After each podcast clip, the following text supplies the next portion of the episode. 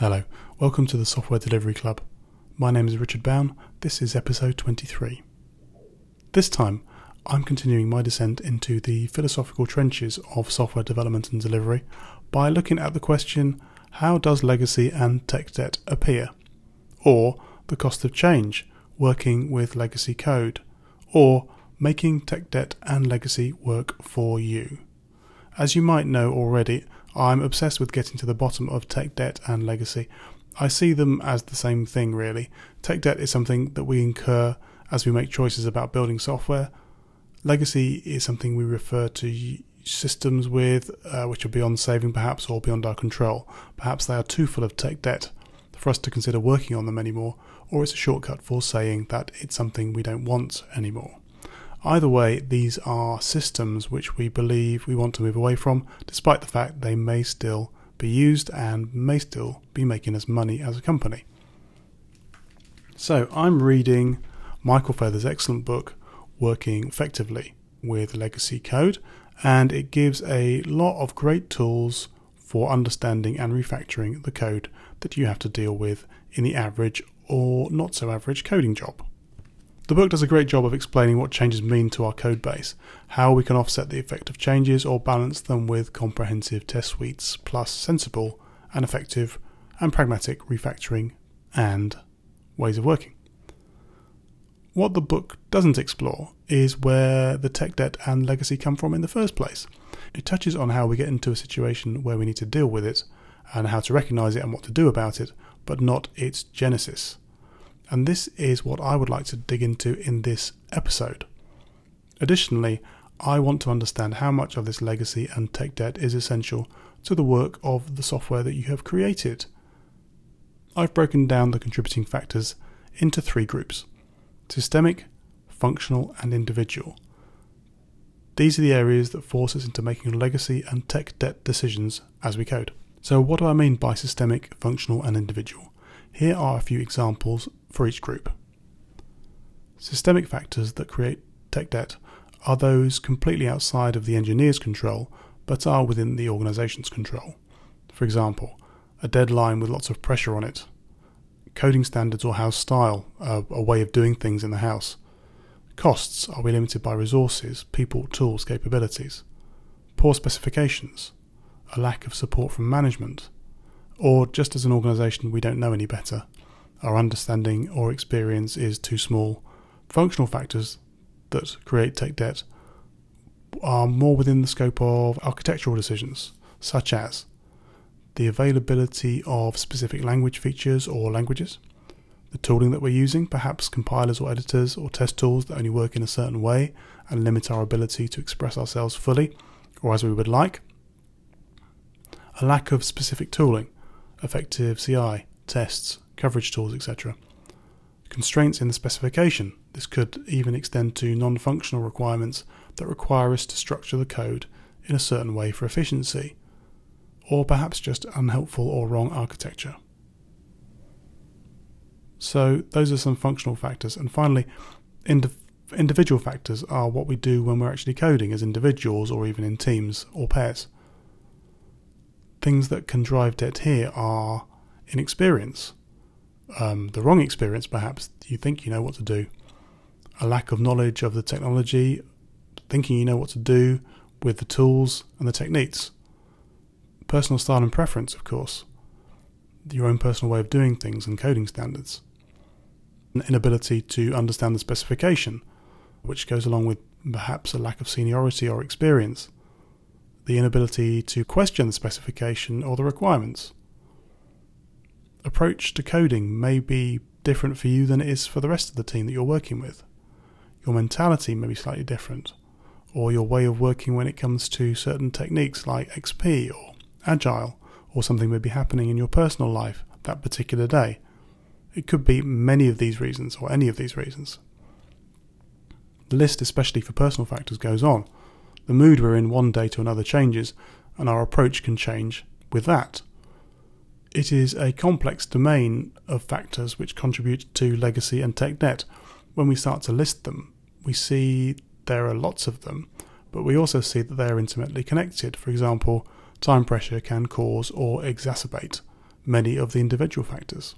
You can see that legacy is a consequence of speed or pressure or inexperience or changing language or tools or features, but also many other factors.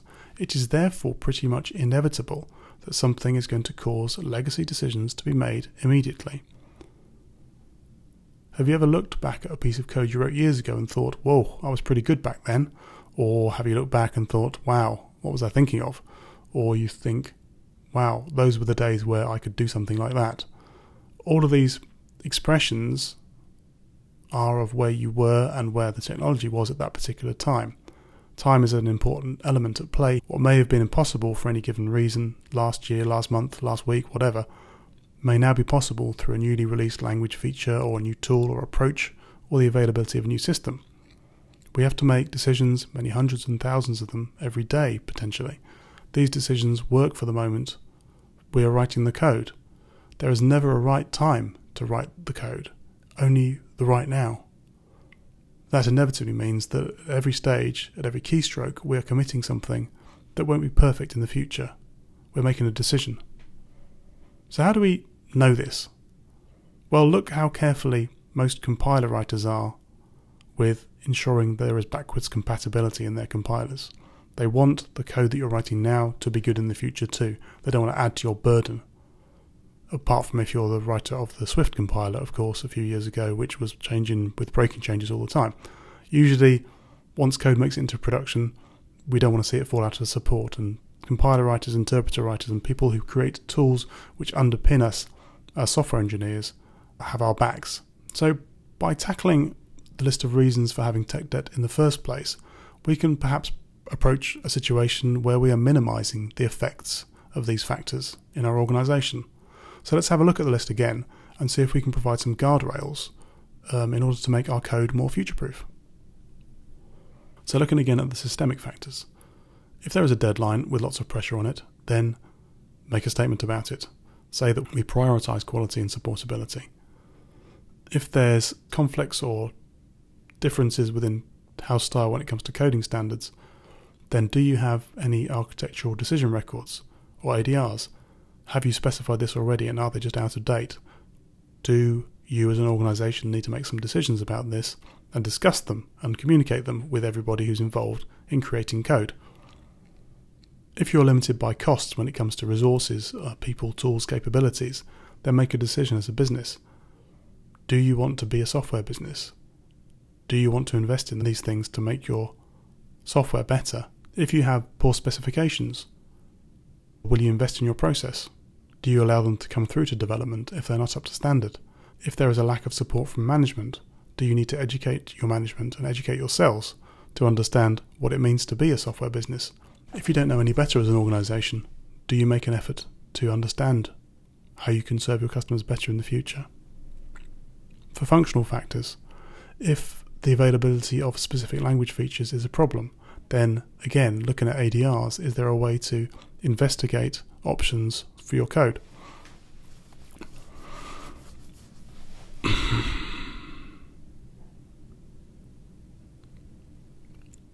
if there are constraints in the specification, make sure that important decisions around trade offs between functionality and performance are fully understood by everybody involved and discussed. If a compromise is required, then flag it as such and make a plan to improve the situation Compromises are fine as long as they are time boxed and there is a commitment to revisit them at some point. And if the architecture itself is unhelpful or unsuitable, and if you're continuously forced into making a decision which will work against the architecture, then perhaps there are too many compromises and it's better to step back and revisit the entire architecture at some point in the future. Again, have a short term plan and a longer term plan, and understand that this will be a potentially company wide decision which may, may take years to implement. For individual factors around experience or the wrong experience or lack of knowledge of technology, then get experienced. Use mentors, train, upskill, invest in learning about new technologies through reading, podcasts, videos, conferences. When it comes to personal style and preference, provide individual freedom for expression, but agree and enforce guardrails testing standards, and automate as much as possible and integrate regularly, at least once a day. If your staff are too junior and have the inability to understand specifications or push back on specifications, then provide an environment for them to ask questions and provide them support. If the approach to coding is not what you require, then again, provide education. If you look at these factors, you will notice some patterns about how we can address the causes of tech debt. At an organisational level, there are choices to be made. Can we acknowledge that every shortcut we take builds up tech debt? Failure to support the business of software delivery will bury tech debt for the future. Borrowing from Peter to pay Paul, the debt will be incurred immediately and will be paid back at a greater cost in the future. This is a fundamental choice. Decide what kind of business you are and back that type of business. If you are a software business, then act like one. In order to do that, prioritize quality, architecture, and people. Your reward will be a reduced cost of change and hopefully happier customers with a great product. For functional factors, invest in the right tools and make it architecturally clear where the product is going. If there are compromises to be made, then make them, but have a plan to fix them in the longer term with a potential investment in the architecture. At the individual level, provide a framework of knowledge and skills to support your engineers, providing backing by clear architectural decision and business direction to create psychological safety. Ensuring there is clear architectural direction plus support from management in terms of tooling, training, and understanding can create an environment where it is possible to create good code that is lighter on technical debt. These approaches don't come for free, but as a trade off, it's a business decision. Again, look at the proof around us that this works. Look at what Gene Kim says in the Unicorn project around psychological safety, one of the five ideals of software development. Look at team topologies, a team friendly humanistic approach to software development. It gives guardrails for supporting but allowing freedom of expression. The humanist approach to software development is truly about limiting tech debt by getting us to enjoy the process of software creation every day. Hopefully, I've given you something to think about. As always, thank you for joining me, and please leave me a review on Apple Podcasts or wherever you're listening to this podcast. It's always great to get feedback. And as Corey Quinn says, if you enjoyed this podcast, then please leave a five star review wherever you consume your podcasts. And if you didn't enjoy this podcast, then please leave a five star review wherever you consume your podcasts. This is a one man production, and I live for your feedback. So please get in touch with me via LinkedIn or via my website. You can also find me via ctoproblems.com. Also, a quick plug for my workshop in mid January 2023 I'm running a session on the practicalities of dealing with legacy and tech debt from a coding perspective.